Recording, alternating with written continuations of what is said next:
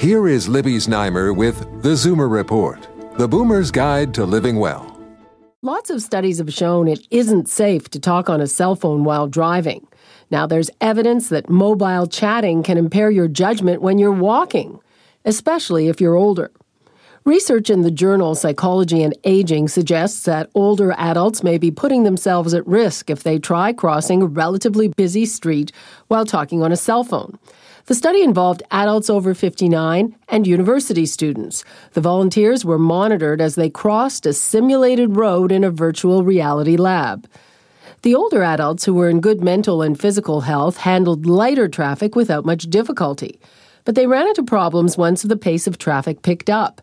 They took significantly longer to cross the intersection when they were engaged in a cell phone conversation compared to not using the device. In particular, they seemed to have a hard time deciding when to step into the street. And their hesitancy often meant they failed to complete the task in the allotted time of 30 seconds. The younger participants showed no impairment in their ability to multitask or walk and talk at the same time. But that doesn't mean young pedestrians are immune to the distractions. Researchers say in an earlier study, they also had difficulty crossing a very busy simulated street. With your tips for living well, I'm Libby Znaimer with the Zoomer Report.